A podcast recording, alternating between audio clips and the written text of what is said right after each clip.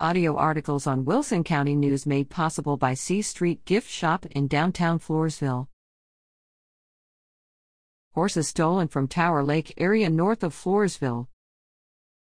Courtesy slash Tami Eiserer.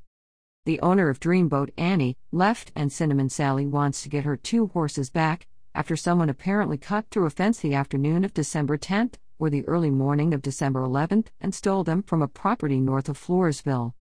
An investigation is underway to solve the apparent theft of two horses the night of December 10th to 11th from property in the Tower Lake area north of Floresville.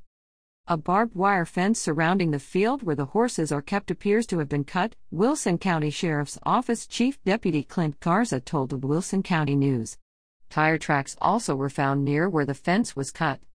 The tire tracks were leading in a direction that the property owners do not travel when leaving their residence, Garza added.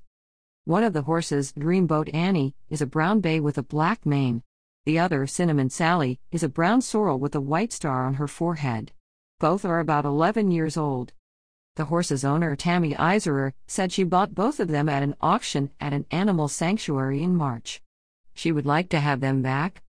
Garza urges anyone who has information about the horses to call the sheriff's office at 830 393 2535 reader at WCNOnline.com.